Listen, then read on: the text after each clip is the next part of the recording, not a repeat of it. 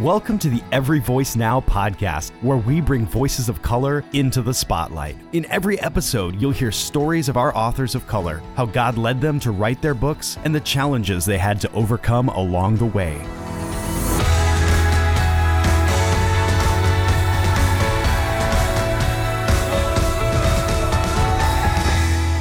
Hi, everyone. Helen Lee here, and I'm excited to introduce today's conversation with Daniel Yang who, along with Eric Costanzo and Matthew Soerens, co-authored the 2022 IVP book Inalienable, How Marginalized Kingdom Voices Can Help Save the American Church.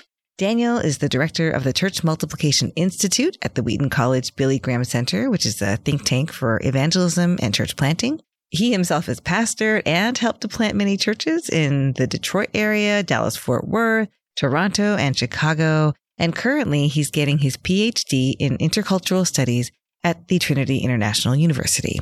I learned so much from Daniel in this interview as he shared his journey as a Hmong American and all the ways his heritage and experiences have influenced his writing. So I hope you enjoy this conversation as much as I did and make sure to stick around until the end of the show to hear how you can get a special deal on this book. And now on to today's show.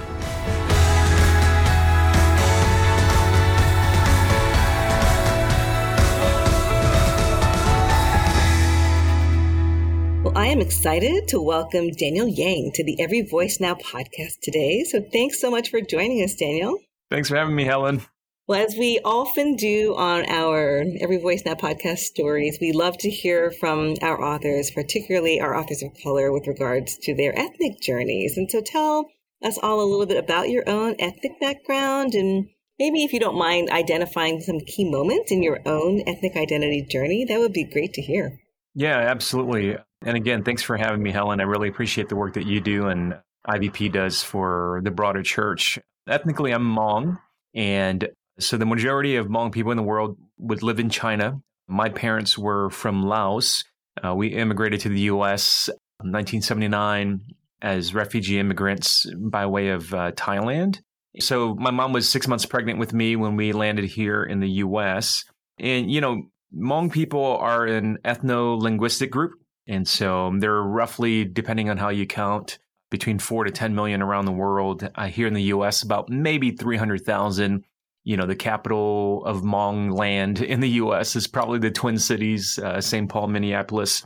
And I grew up in inner city Detroit, although we landed here in the US, here in Illinois. Uh, most of my upbringing was Detroit.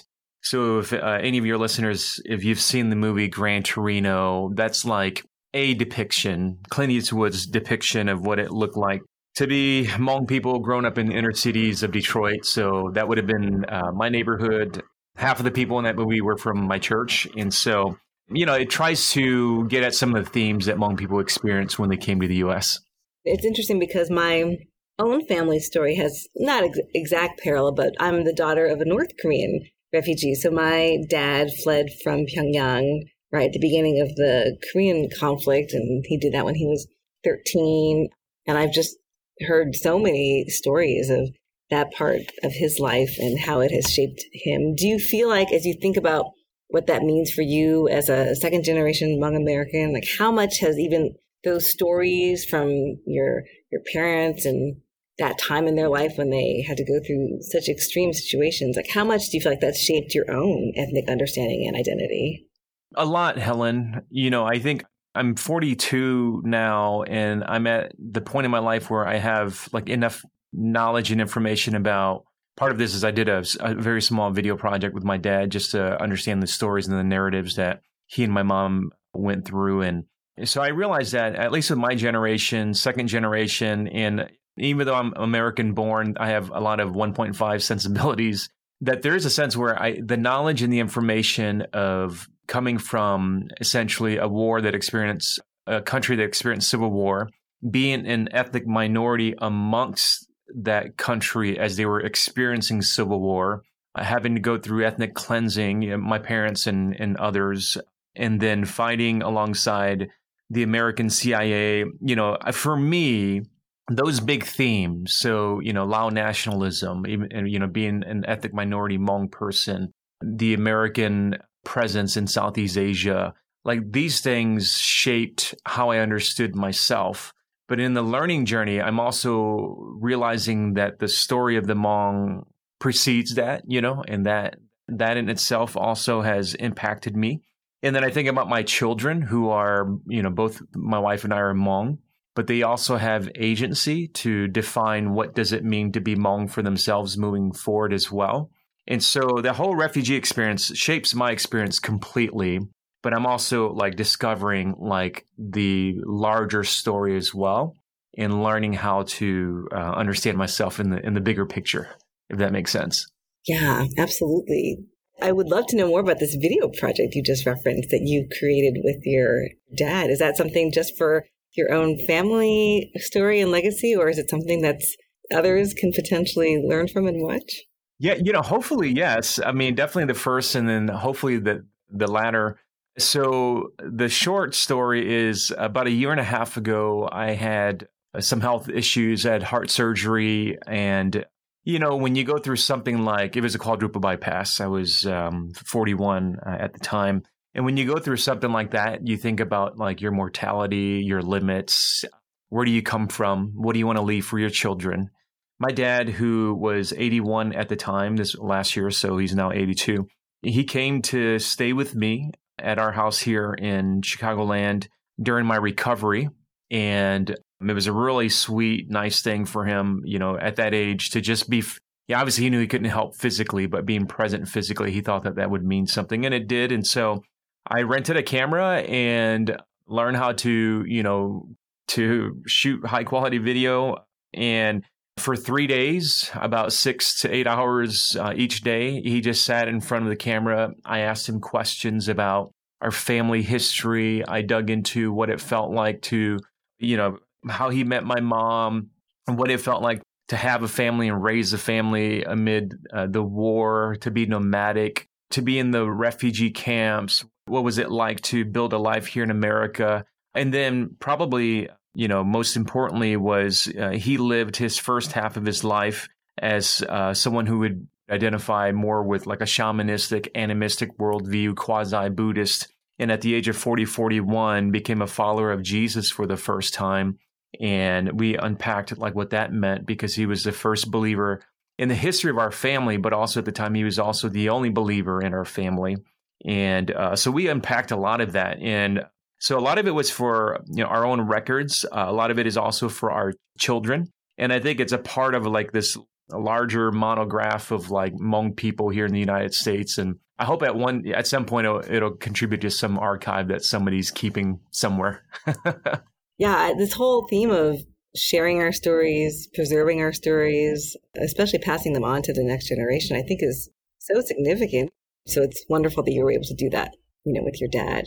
Yeah. And a part of that is also with the Hmong people because for a long time, our written language and anything that we had written down was destroyed so the Hmong are thought to have originated from central China, eventually moved to the southern provinces of China. And as the Qing dynasty began to kind of spread, a lot of the smaller minority groups, including the Hmong, were assimilated into those who weren't. They were pushed out into the hill tribes, uh, into the mountains.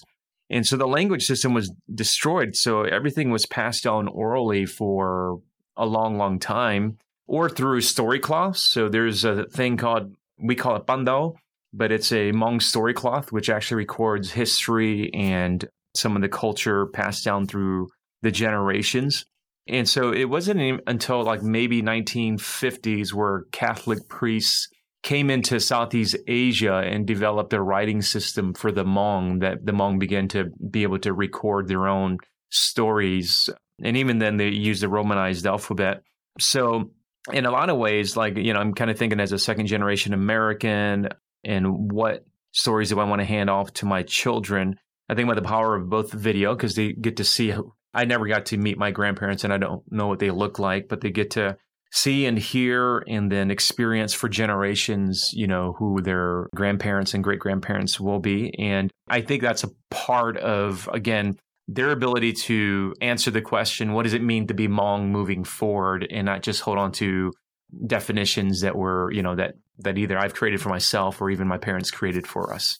Yeah, I think it's so meaningful that we're talking about everything you just shared about Hmong writing and the disappearance of language. And now what we're talking about all this in the context of you having contributed to writing a book. And so I, am curious to know, as you even talked about the fact that you've been a part of this book project, what kind of impact has that had on your parents and in your family as you've discussed it? Just share a little bit about the reactions you've experienced from those in your family about the fact that you are a published author. You know, my mom is uh, with the Lord now. My dad, I think he's just really happy in the sense that I'm pursuing, you know, my field with intensity. And, you know, I think he celebrates with us. In my acknowledgments, I made sure to first acknowledge him and my mom early on because they have the lowest education out of my entire family. And their faith was so simple. Like, if you were to ask them, are they an evangelical? They wouldn't know what you're talking about. Like, the term American Christianity just doesn't even translate into the Hmong language. So, but they taught me more about Jesus than any other people. And, you know, and they taught me more about what it means to be a, an American more than anyone else, you know, as immigrants that have became American citizens. And so, so they're very much a part of this writing project. I'd love to, for you to say more about that, about the fact that you, you just said your parents taught you more about what it means to be American than anyone else. Can you just talk about that a little bit more? It's a really intriguing statement that I'd love to hear more about. Yeah, you know, I mean, we all have heard some version that America is the land of immigrants, right? I mean, the Statue of Liberty, you know, you have Lady Liberty inviting the nations to send to her the oppressed and the tired and the hungry and I'm like, that's exactly what my parents were when they landed here in the US in 1979. They were settled through the Lutheran Social Services by a little Lutheran church in East Moline, Illinois. And they were, as best as, you know, I can understand, trying to be Jesus to these newly arrived immigrants and loving them, not just in the name of Jesus, but also helping them to acclimate as new arrivals and new Americans. And my parents made a beautiful life for themselves, you know. I'm risking a little bit of like stereotype, and I'm kind of just saying this jokingly, but they, you know, I mean, they were as an Asian family, they got a doctor in the family, they got a lawyer in the family, they got engineers in the family, and that without ever having an education. My dad, by the time he retired at age 65, made $13 an hour and so I just think about like the potential of what America has been able to represent, you know, to the world. And my parents have definitely met those expectations and maybe have exceeded that because I don't think America is not, it's not just a land or an ideal, but it, it is about like a global community being able to be themselves. And, you know, that's part of what our book is trying to you know, from a biblical, but also from, you know, a national perspective. Like there are ideals that America has that we would like to hold America to because it's intrinsic to what makes America America. Going back to even you becoming a published author, is that something that you dreamed about ever? Like when you were a kid growing up, did you think in your head, I want to do this? Or is it something that just kind of emerged over time in your adulthood? As a kid, I don't know if I would have ever thought that I would write a book by the time I got to my grad studies, my first career was an engineer. And then when I felt a calling to vocational ministry, went to seminary, and probably, you know, in my late 20s, early 30s was when I started thinking one day I'll write something. And then I read something by Tim Keller, probably not too long after that, maybe mid 30s. And he said something to the fact that you don't write anything until you're 50 because you're going to not even believe what you wrote. So that kind of haunted me for a little bit. But I, I began having aspirations in writing for two reasons. One, because writing was not a big part of our Hmong culture, history. Again, I mean, our stories were passed down orally, they were passed down through story cloths, they were recounted, you know, they were maybe reenacted even in some of the Hmong cultural rites. And if you were a Christian, you lost a lot of those rights because those rights were attached to animistic and shamanistic worldviews. And so, as a Christian, there were some things about our culture that we felt like we had lost as well. And so, writing for me became a form of like ambition to contribute to a larger community of you know of what it meant to for Hmong people to be, be uh, to have progress. And then secondly is I think that you know I, I, was I never thought that my first like writing project would have been like something about the Hmong. But at one point I know that I'd like to contribute something that is socially located in who I am as a Hmong person. And so that's always been an ambition of mine. And I don't know if it's my second, my third, or my fifth writing project, Helen, but at some point I feel like I want to write. And so that's always been a part of the ambition. But in, you know, writing this book with Eric and Matt was a great kind of like introduction into it. Well, I look forward to the day when you get to publish that story um, from your Hmong cultural context. I think that we need more stories from your community. So I can't wait for that day. Well, let's talk a little bit about the project you did with Matthew Soerens and Eric Costanzo, because that's an interesting team writing experience that not many people mm-hmm. get a chance to have. It's not easy, you know, even as a solo person to write a book. So I have to imagine that having three of you write a book together could be complicated. So tell me a little bit sure. about the genesis of how you came to work together. Was it just fairly simple that you all decided to write together, more gradual? And then what was yeah. that actually like to try to team write this book together? Yeah, so Matt Soerens and I we're we're friends. We're we're also we live in the same city, and so he lives about ten minutes away from me here in Aurora. He works for World Relief, uh, and he and Eric Costanzo they had been talking about writing a similar book already. Eric had some thoughts outlined very early on, and it was really coming out of 2016, 17. For Matt, it was the changing sentiment around immigration and refugees from evangelicals that he found disturbing. And then Eric, as a pastor in the Midwest, close to the South, seeing the religious attitudes towards you know immigrants and others. So they were uh, wanting to write a book that had more of a you know an impact on evangelicals and thinking better about you know uh, Christians from around the world. And uh, so Matt and I were talking about the project, and he invited me into it.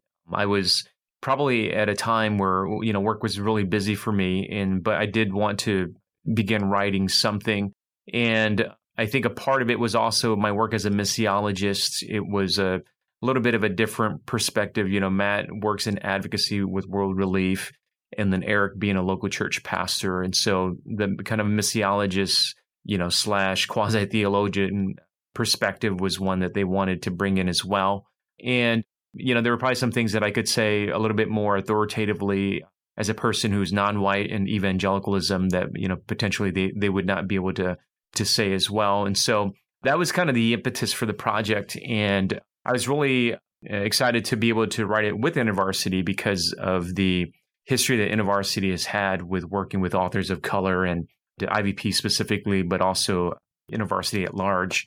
And, you know, I tell folks you know, it was a hard project because you're navigating three strong personalities. We got along 99% of the time. We liked each other 100% of the time.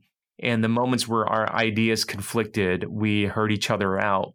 But by and large, you know, we try to write from a unified voice. And I think because we saw a lot of things the same way, the actual, like, you know, pen to paper, the actual words just became a matter of like nuance and agreement but the big idea is i felt like we we were from the same line of thought yeah i really marveled at what feels like one voice you know in this book i mean you have your moments all three of you where you bring in your personal anecdotes mm-hmm. and stories but it's really mm-hmm. delivered in this, this one consistent team voice which i thought was pretty amazing uh, and not easy to accomplish so i have to imagine that you must be certainly of one accord in your in your thinking to be able to have done that? Was it the kind of thing where you all sat in a room together and literally wrote, or was it like a sign, like each of you took different leads of different chapters, or how did you do it? Yeah, well, definitely not in the same room because we wrote it during the pandemic, and oh, most oh, of it during uh, a lot of it during the lockdown. So it was a lot of so essentially the the process itself was we began with an outline, and then we came up with three basic chapter summaries and then we based on like our kind of giftings, we assigned out who would write which one of the three chapters. And then we read each other's work and we edited and we also put it, we put input into every one of the chapters to make sure that it reflected our ideas and then also uh, a unified voice. And so a lot of that was, you know, I mean, Google Docs is amazing for, you know, some of the co-creative process. A lot of Zoom meetings you could imagine because of the pandemic and quarantine. And, you know, that was the kind of the technical writing process. Tell me a little bit about that interplay between what it meant to write on the topic you were writing about in the context sure. of backdrop of what was happening in especially like 2020 and all the racial protests that were happening. I'm just curious to know if that influenced or had an impact in any way, shape, or form in your own thinking, or or did somehow the writing of the book uh, was there any anything about that during this time period that yeah. was particularly meaningful or, or or memorable? Yeah, absolutely. You know, and a part of it was we also did try to write the book so that it wasn't like so like focused on what was happening during the pandemic although it was hard to ignore. You know, I think we mentioned COVID maybe once or twice in the book. So, Helen, I mean, the thing that stood out the most was when January 6th happened, the Capitol insurrection, because we had just submitted our first draft and we were editing our first draft. I remember sitting in my makeshift office at the time, texting Eric and Matt. You know, we're watching this live on, you know, cable news and we're just texting back and forth and we're like, what is happening? Like, I mean, like everybody else, like, and then when when we saw the flags of you know Jesus saves, and you see people you know on the perimeter praying, and they're praying in the in the chambers there, it was so disorienting. You know the the tagline of the book, and it was an iteration of something that I had suggested. You know how kingdom marginalized voices can help save uh, the American church there is a part of me on January 6th. I'm like, I don't know, there's much here to save. You know, I think there was a big part of the existential crisis where I was asking all three of us, I think they would feel the same way. Like, what are we a part of? You know, both the American experiment and then also the American Christianity. And what it translated into was, I think, a conviction that what we were trying to write about was that you know, there's a line in the book, you know, we don't know if God will save American Christianity or the American church, but that's not our greatest concern. You know, our concern is um, that He will have His church and it will be built on the kingdom of God and not the Constitution of the United States. And it was uh, it was a commitment to that. Like we had to ask ourselves, do we really believe what we're writing? And so there was a tenacity and there was a passion and conviction that went into the editing of the book that I think, you know, there wasn't, I think it presents itself probably a little bit more edgier is probably the wrong word, but the thoughts are a little bit more sharp coming out of that edit because of January 6th. So, how would you answer the question Is the American church worth saving? Yeah. Uh, you put me on the spot. Is my funding at risk? that, that may make a difference. No, I'm, I'm just joking. I was in New York City in May with a small group of people, and uh, Danielle Strickland was there. She's a church leader in Canada, and uh, she was leading us out of a passage from Acts chapter 27.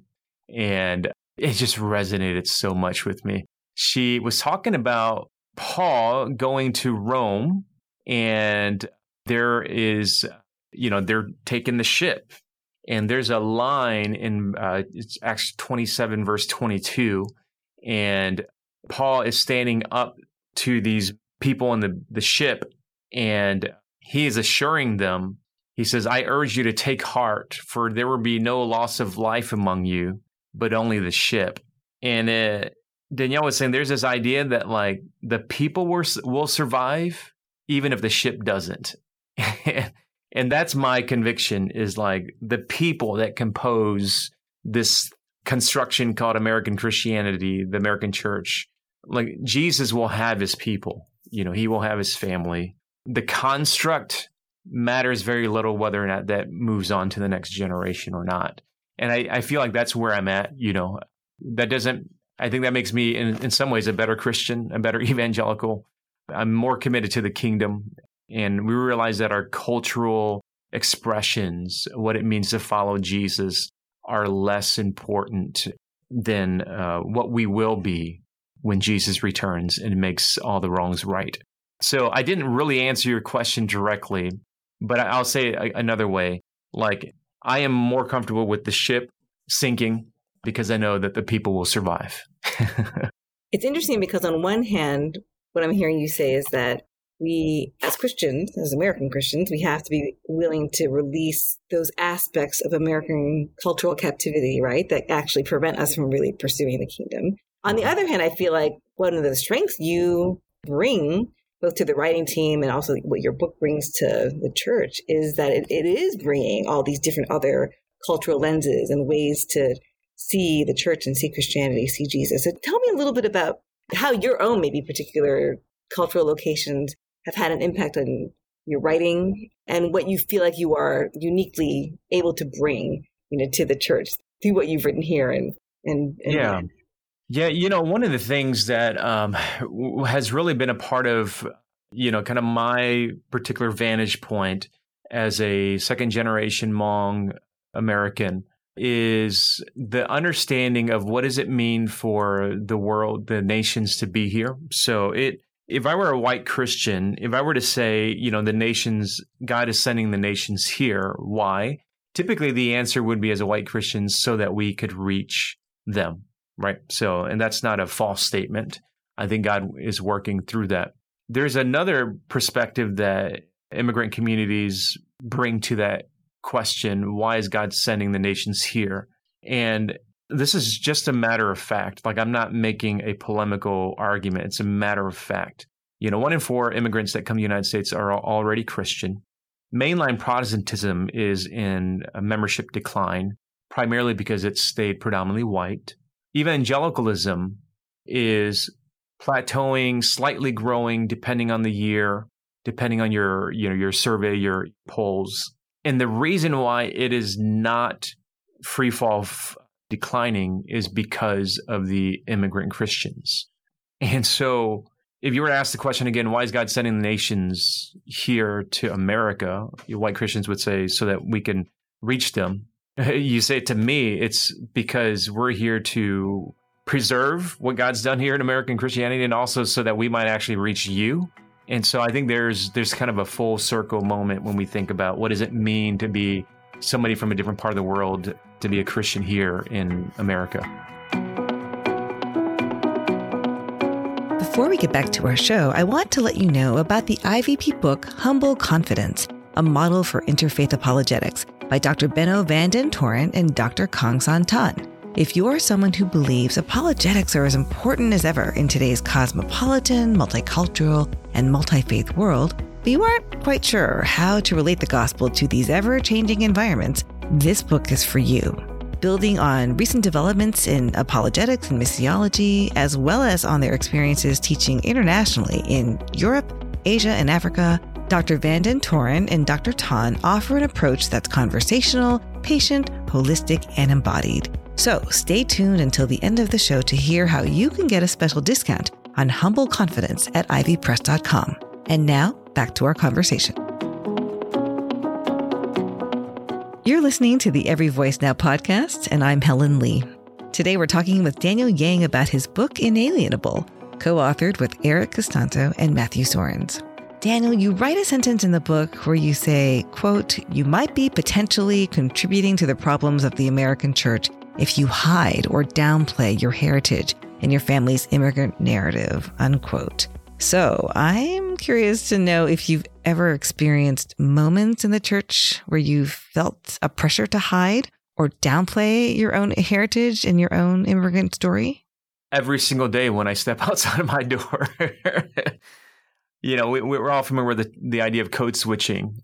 That there's a way that I live in my home and I'm, when I'm with Hmong people and, and other Asians that I get to be myself and if I were to present that version, you know, and again, I, I recognize that even as a white person or as a black person, there are versions of this, right? You go into different spaces, you present different versions of yourself.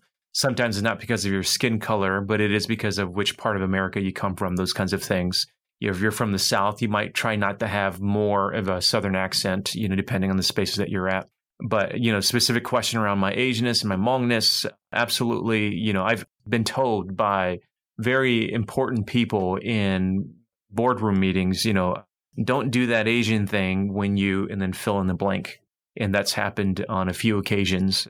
And there's that fear sometimes because of the reprimand that sometimes you get over time when you share too much of who you are or share too much from your perspective. Hey, that was rude when you said that from stage. Or hey, you know, when Asians come into the space and if you say that and you do that, this is how we experience that. And if you do that enough times and you get reprimanded enough times, you begin to know your quote unquote place and then you act a certain way to not be reprimanded.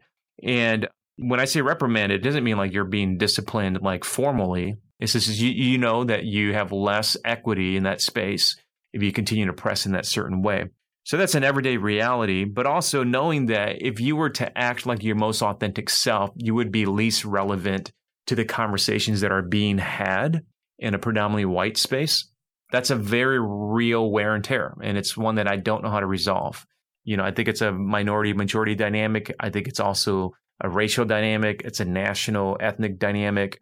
And so I think the importance of knowing who you are and caring for yourself is a part of saying, how do I persevere in these spaces so that I can benefit all of us?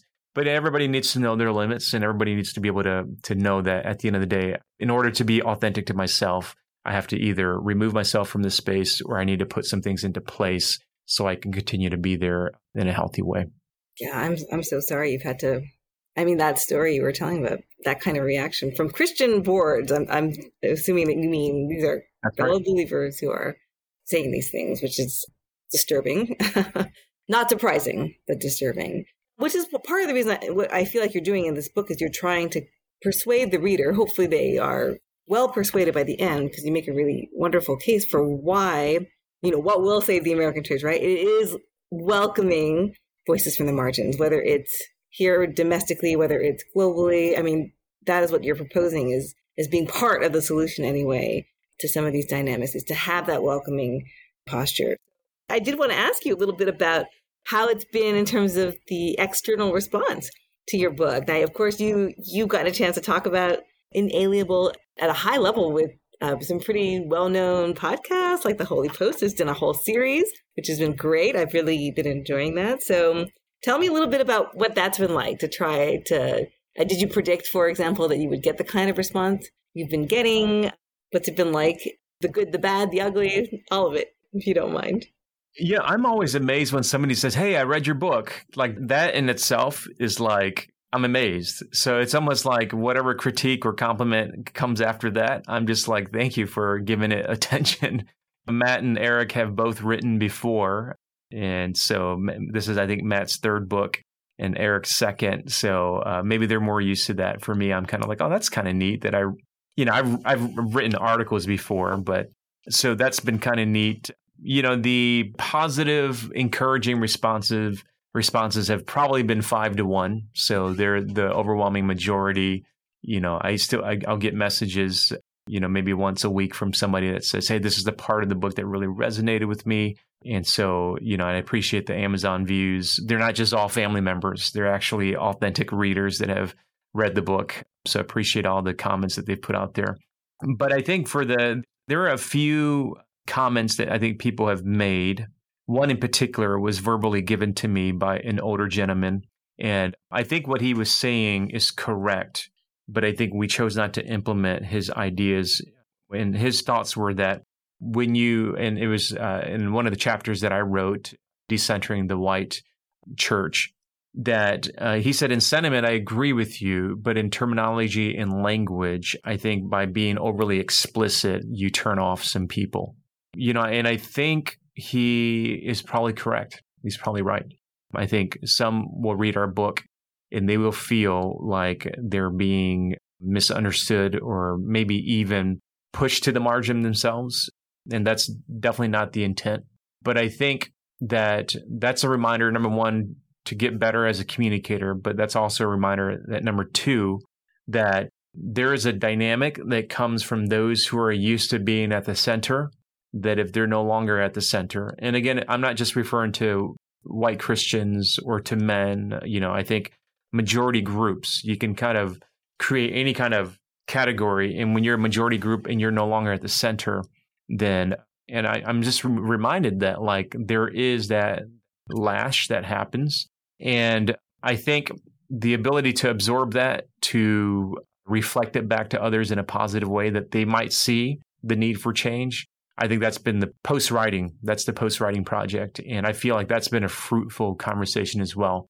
Some of those that initially sounded like critiques ended up being points of understanding. Well, as you reflect on those responses to the content that did make it into the final book, is there anything that comes to mind that you had to leave out that maybe we can look forward to reading about in the future? I don't know what Eric and Matt left out. Oh, I do to a certain degree, but what what did I leave out? I think there is I have a suspicion, and these are things that I purposely omitted, probably because I, I want to write this at some point. I have a suspicion that when we think about minority people and when we think about like specifically like immigrant communities, I mean, all, you know, Pew's come out with all this information. The U.S. Census, we we know in the next less than 20 years, uh, America will be no majority race. Whites will become less than half. There is something that immigrants, visible minorities, you know, so those who aren't white immigrants, but those like yourself and I, Helen, there's going to come a day where like ownership is going to click into our heads and it may not be our generation, it may be our children, it may be our children's children. But like when we talk about like, what does it mean to be a national Christian? Someday people aren't going to have predominantly a white image in their head. That day's not here yet. 2022, it's still predominantly an image of a white person. At some point, that's going to happen. And so some of us have done the work of like deconstructing American Christianity. We we did some of that in our book, but we also try to put forth this idea that you know there's some things that are helping to save.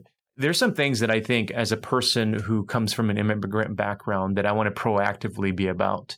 Institutions that we need to build, things that alternatives that we need to provide that needs to be widely helpful to everybody. And so there's a reimagining ourselves outside of the immigrant narrative that many of us, maybe my children, will have to to have. Because I think for you know, and this is the this is the stereotype that for people that look like you and I, Helen, like we're the forever foreigner. Doesn't matter how, and maybe that's always going to be the case in America. But the day that it is no longer the case, like I want my I want my children, my descendants to be ready. Because Charlie Dates said this, and I, I believe he's correct. He said, without the Holy Spirit, one day those who are marginalized and oppressed without the Holy Spirit, when they come into power, they will marginalize and oppress. And for those of us who follow Jesus, believe in the fatherhood of God, we need to live empowered lives so that when we come into influence and power, we don't oppress and marginalize others. Amen to that. That's a great place, I think, for us to end with that word, with that excellent word. So I can't wait for that next book, Daniel, because that I will read cover to cover for certain and enjoy as much as I enjoyed the first one. So I'm so proud that we published this book and, and the message it has. The church needs it. So grateful for you, Daniel. Amen. Thanks for having me on. And now we want to let all of you know that you can visit ivpress.com to get your own copy of Inalienable, along with the other IVP resource mentioned in this episode and use the code EVN40 to get 40% off plus free US shipping on these books. That's code EVN40 at ivpress.com. So check out our site and discover more fabulous books and resources from IVP. Thanks everyone for listening to the Every Voice Now podcast, brought to you by IVP. Our producers and hosts are Paloma Lee and Helen Lee. If you're enjoying our show, we would welcome your reviews and recommendations. You can also support our efforts financially at everyvoicenow.com, and we'd love to hear from you directly anytime. You can find us on Instagram and Twitter at everyvoicenow, or visit the site for show notes, transcripts, and more. And join us next time for another inspiring episode.